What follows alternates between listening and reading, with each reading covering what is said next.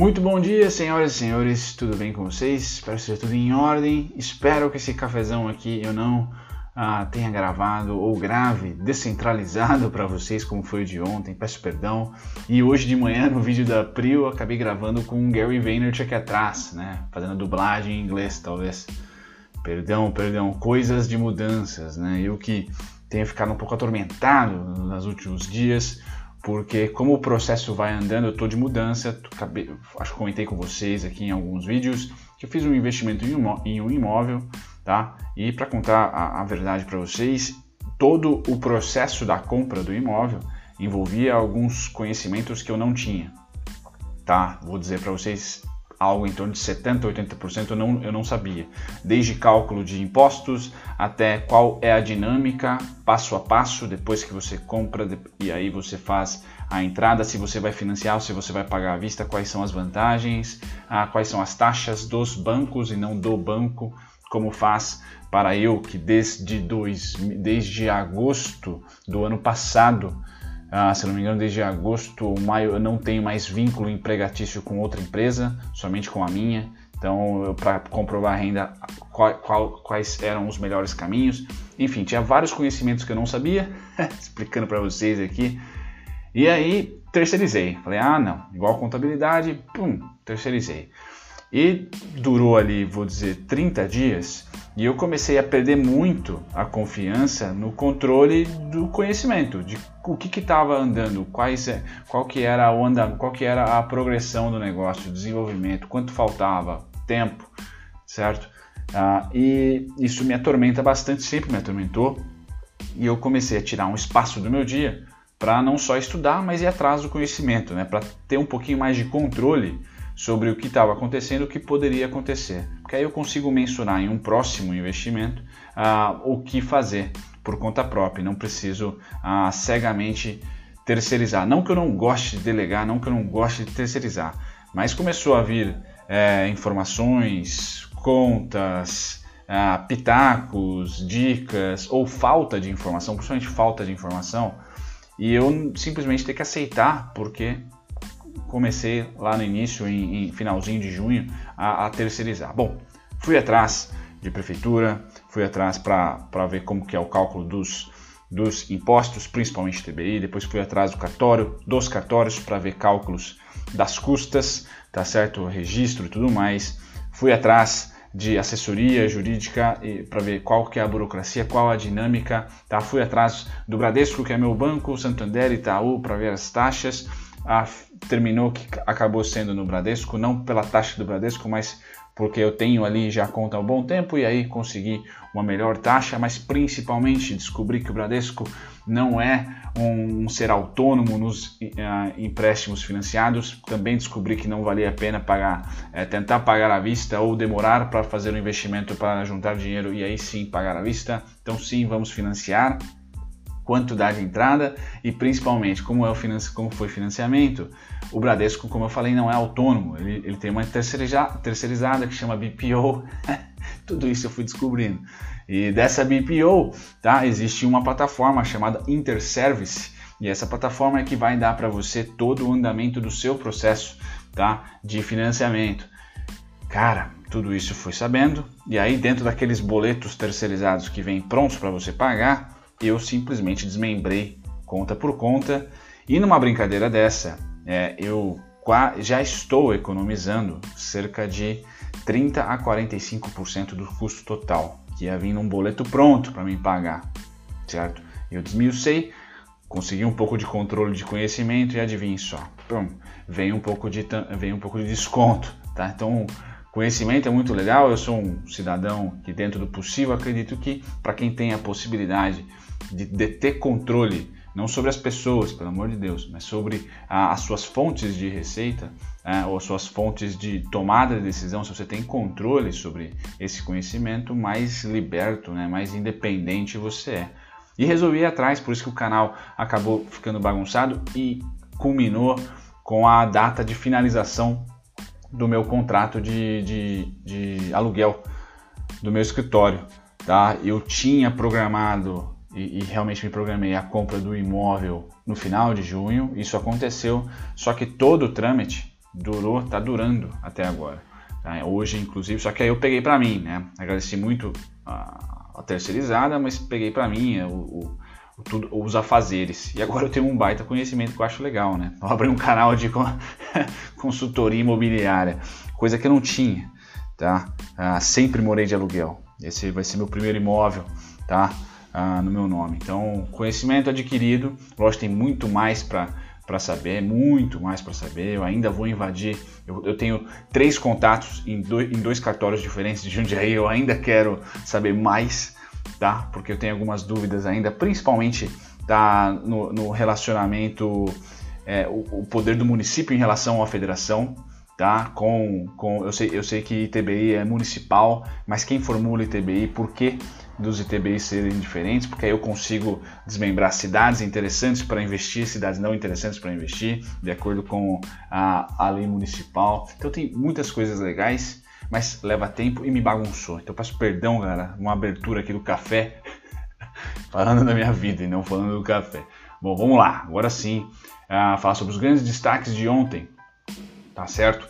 Uh, o que, que nós tivemos aqui? Setor de, de saúde mandando bala, tanto a Fleury pós aquele resultado, resultado esdrúxulo que todo mundo eh, esgotou as posições na Fleury, adivinhe só, está subindo. Tá? E já está quase chegando aqui em patamares neutros no ano. Tá? Depois da Fleury e da ação do Barsi, aqui a Allianz, né? AALR3, é isso? Aliar, perdão. Ah, depois nós temos Guar 3 com 4% de alta. O IBR eu comentei ontem. Vou tentar deixar no card no final do vídeo o, o link para vocês invadirem a o estudo de ontem, e a Ser 3 também mandou bala e subiu. Bacana, na parte de baixo a gente tem commodities, serviços básicos, Clabin, Suzano, celulose aqui, tá? Tomando um pouquinho de, de calor. Cosan também não deixa de ser um, uma indústria de serviços básicos, vamos dizer assim, de açúcar principalmente, né? Refinaria, tá? O uh, ah, que, que eu quero dizer com isso? Provavelmente, tá?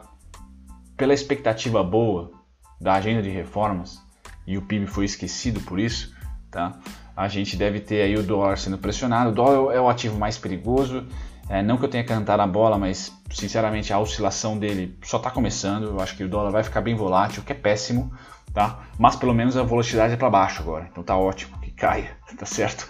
para a gente tentar trazer a nossa indústria de novo a ter comprinhas no exterior, já que a gente importa bastante, menos caras, tá? E o pequeno grupo de exportadores, que são gigantes, né, começam a sofrer um pouquinho mais, mas pelo menos a gente tem muito mais pequenos negócios na indústria que, que importam do que as gigantes que exportam, né? Bom, de certa maneira, a Clabin e a Suzano devem começar a sofrer um pouquinho. E se o mercado compra risco, esquece um pouco das commodities, esquece um pouco dos serviços básicos e materiais básicos, tá? Vai mais para o risco. Ontem começou muito bem e terminou o dia realizando, tá? Por quê?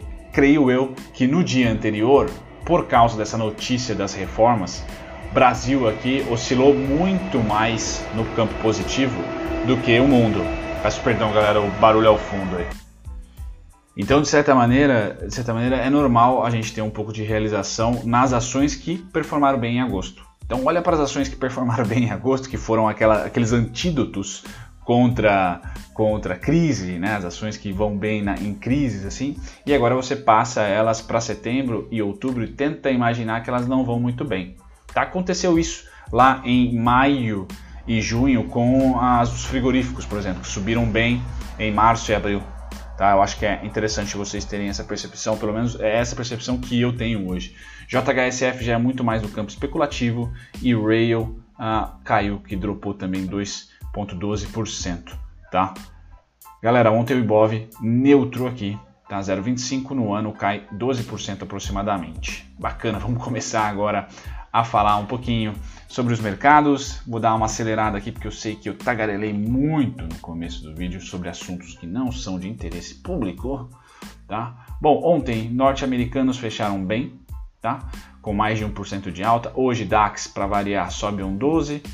A Reino Unido 0,82, Nikkei 0,94 e Hong Kong é o único patinho feio dos mercados à vista. Cash aqui 0,45 de queda. Nikkei fechou com quase 1% de alta. Vamos pular já para os índices futuros aqui. Ah, e hoje nós temos o que? S&P subindo 1,50. Eu fiz, ai, porque, puxa vida, não temos aqui uniformidade. Só Alemanha e S&P subindo. No mercado futuro, Japão neutro, Dow Jones neutro, Nasdaq caindo quase 1%. Tá? Então, pode ser que a gente tenha aí as ações, os setores que performaram bem em agosto, muito provável, lateralizando ou até caindo em setembro. Tá? No Brasil tem um, um tempero a mais, que são as ações que que tem probleminhas aí com justiça, né? Então, infelizmente, a nebulosidade tomou conta da JHSF, por exemplo, embora o setor de construção civil tenha performado bem. É coisas do Brasil, tá? Ah, então hoje sem tendência, com uma carinha aqui de setembro ainda, tá? Mas a gente tem boas notícias que podem impactar o mercado já cedo. Eu vou trazer para vocês já já o calendário. Então o café perde um pouco de eficiência no pré-mercado, o cuidado maior é, no, é na, na, bateria de notícias, principalmente o período de seguro-desemprego norte-americano. Tá? Petróleo continua bem, só que cai forte, né? cai forte no intraday. Tá? Então ele estava negociando a 46 dólares, 45 dólares, cai 2,22%. Então hoje queda no petróleo, está negociando a 43 dólares e 68 centavos, o que é uma maravilha se comparado aí com março de março para cá. Porém, a queda pontual no dia de hoje pode gerar uma certa oscilação aí nas ações, tá? Então, queda de 2.22% do dólar, do petróleo, perdão, dólar não. Ouro cai 0,67. Então, de novo, performou bem em agosto, tá? Começo de mês aí começa a, a realizar um pouquinho, grana no bolso, tá? Mudança, re, realocação, é, é, natural isso aqui. Então, dólar, e, é, ouro e prata caindo hoje 0,67 e 0,68 respectivamente. Quando a gente pula aqui, eu não sei se eu trouxe o minério de ferro para vocês, tá? Tá aqui o minério de ferro. Esse não, esse realmente é tendência forte, tá? O que é bom para nós.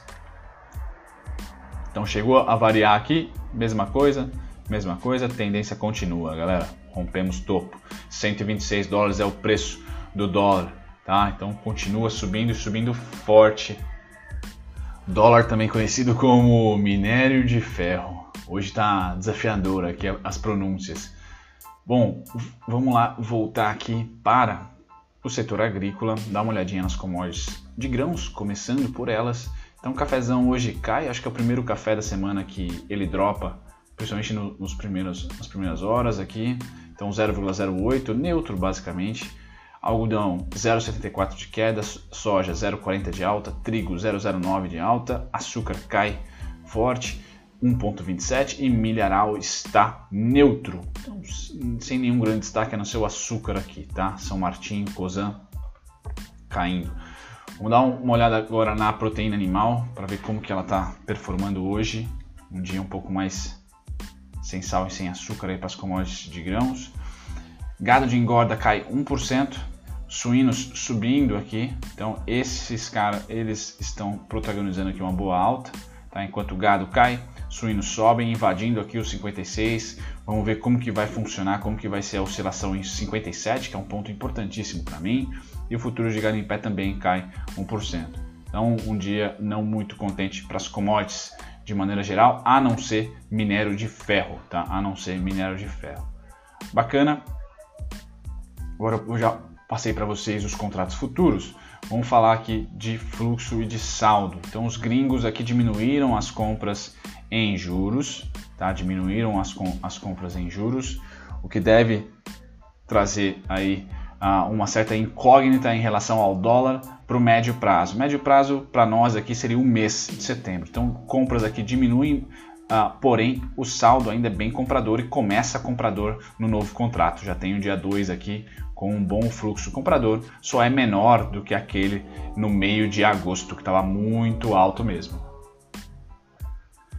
No caso do dólar, esse bem volátil, então a gente pode perceber aqui que um belíssimo saldo, gigantesco saldo no mês passado e esse mês aqui estamos falando de metade da intensidade financeira. Esse para mim é o cara mais uh, difícil de se conter.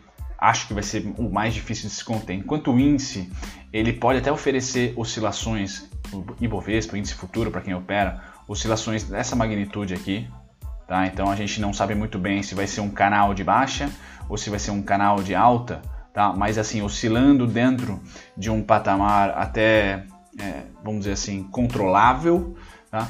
Esse aqui é o, é o índice que eu acredito. Tanto para baixo vai, ser, vai continuar no canal, quanto para cima ele vai fazer um canalzinho, tá? Não, não deve ser pancada, tá? Não deve ser pancada nem para um lado nem para outro, ou seja, controlado, sem grandes fluxos, tá? Já o dólar, é, eu acho que pode ser pancada, pancada do tipo figuras gráficas dessa, dessa magnitude, figuras gráficas dessa magnitude, tá? Tirando aqui, ó, esse, esse, esse patamar do meio aqui sendo lavada, né? sendo tendência forte, movimento forte, volátil.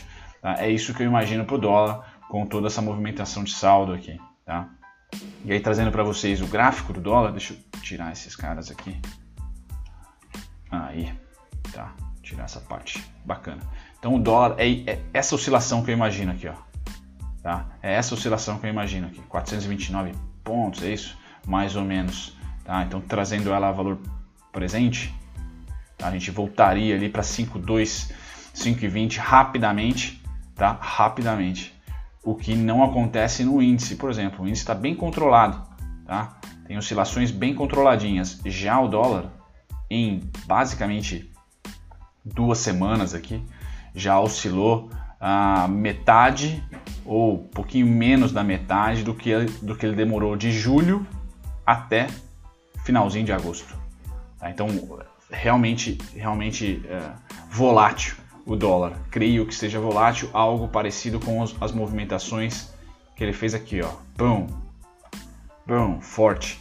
Tá? Enquanto o índice está numa toada um pouco mais controlada. Se a gente pegar o gráfico do índice, ver se eu consigo resgatar o gráfico do índice aqui para vocês. Mini índice, por exemplo, ou do Ibov, tanto faz. Nesse caso, tanto faz. Tá aqui, ó. O gráfico do, do índice Está bem mais controlado do que o dólar. Pois bem, esse aqui é o gráfico do, do índice. Desculpa as interrupções aí, galera. Hoje realmente tá bagunçado o negócio aqui. Muito mais equilíbrio aqui no índice, certo? Sempre que rompe para baixo, a recuperação comprada. Sempre que dá uma esticada para cima, a recuperação vendida. Então, isso aqui é um, é um tipo de oscilação equilibrada. O dólar promete desequilíbrio. Acho que é o mínimo que eu posso dizer tá? Promete desequilíbrio o dólar muito mais do que o índice. Pois bem, passado desses caras todos aqui, o índice é a montanha russa, que também pode funcionar como simples equilíbrio, sempre que há muita venda, volta a comprar, sempre que há muita compra, volta a vender, sempre que há muita venda, volta a comprar, e a gente vê que o negócio está lateral. Ontem, variação negativa do índice, ah, já no nosso mercado à vista, venda forte, forte, forte, forte, Tá? Aqui eu tenho um pouquinho de delay, essa venda foi lá no dia 31, segunda-feira, então pegando aqui um pouco do resquício aí do uh, pseudo-populismo que o mercado entendeu no começo da semana que poderia ser executado aqui com as políticas uh, do repasse financeiro, enfim, muito mais conectado com problemas domésticos, essa venda pontual do que estrutural, tá galera? Mas continua, mercado vendedor e agora de novo, né, o saldo volta a ser negativo. Mês passado foi positivo, esse mês aqui já mergulha tá, para o negativo. Já mergulha para o negativo. Legal. Cielo, vou trazer agora para vocês. Gráfico da Cielo que eu vou, que eu vou passar é um, é um roteiro simples que repete um pouco do ano passado. Toda, toda a execução de compras do, do ano passado, que não acabou não terminando em tendência ou inversão de tendência de alta, eu projeto a partir do fundo atual. Tá? Então a Cielo ano passado demorou um bom tempo de um fundo até a máxima. Foram 131 barras ah, aqui do gráfico diário, 131 dias. Tá? Então eu projeto aqui que somente lá em novembro ela pode voltar a azedar na, na, na, queda de novo. Tá? E eu tenho como alvo bem claro para mim na parte positiva, na parte otimista, 6,34 região triste, assim como foi essa região dos 7,44 aos 8,30 ano passado, esse ano é a região dos 4,63, que é a IPO, até os 5,20. É a região tensa, tá? que o preço morre ali por um bom tempo. Tá? Suportes e oportunidades até novembro, na minha opinião, podem surgir aqui em 4,18 e 3,99, tá? ou no próprio IPO, IPO que é 4,63, né? que é o suportão atual. Tá certo? Então a Cielo eu não, não tenho assim, a, a, expectativa de inversão de tendência, só a natural oscilação do mercado em relação a Cielo, para mim é esse aqui. E ela deve repetir a dose por aqui, tá? até novembro, ah, especificamente aqui até o dia 19 de novembro. Tá?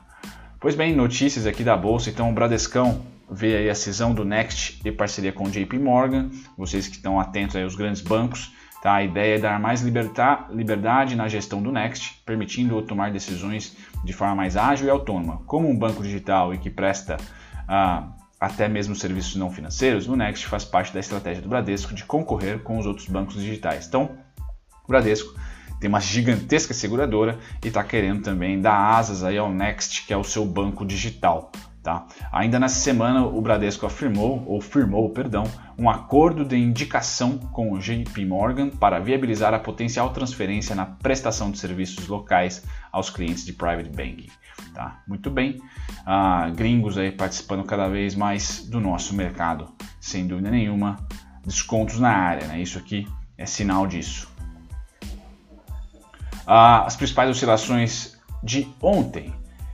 Vamos lá, teve, tivemos IPO ontem, né? Da Lave, aqui da Lave Empreendimentos Imobiliários, tá certo? Um IPO que foi precificado, terminou aqui o dia R$ reais. Ah, então esse é um, é um, destaque. Cielo se mantendo ali no topo, sempre que bate no IPO ali que eu comentei com vocês, tem forte volume. As maiores altas aqui, quem que eu posso trazer para vocês? Deixa eu ver aqui. Maiores altas eu dou destaque para Sinqia, tá? E para o Banco Inter e Porto Belo. Porto Belo, Fleury também, né? Aliás, tivemos boas altas ontem de setores variados, o que é muito legal e começa também a deflagrar aí eh, ações boas, empresas boas, ah, se diferenciando de empresas não tão boas assim. Então, Banco Inter, pessoal, compra e compra forte, Sinqia compra e compra forte e Porto Belo, eu acho que pega aquela carroceria da construção civil, né? Eu cheguei a comentar para vocês o mercado de cerâmica aqui recentemente.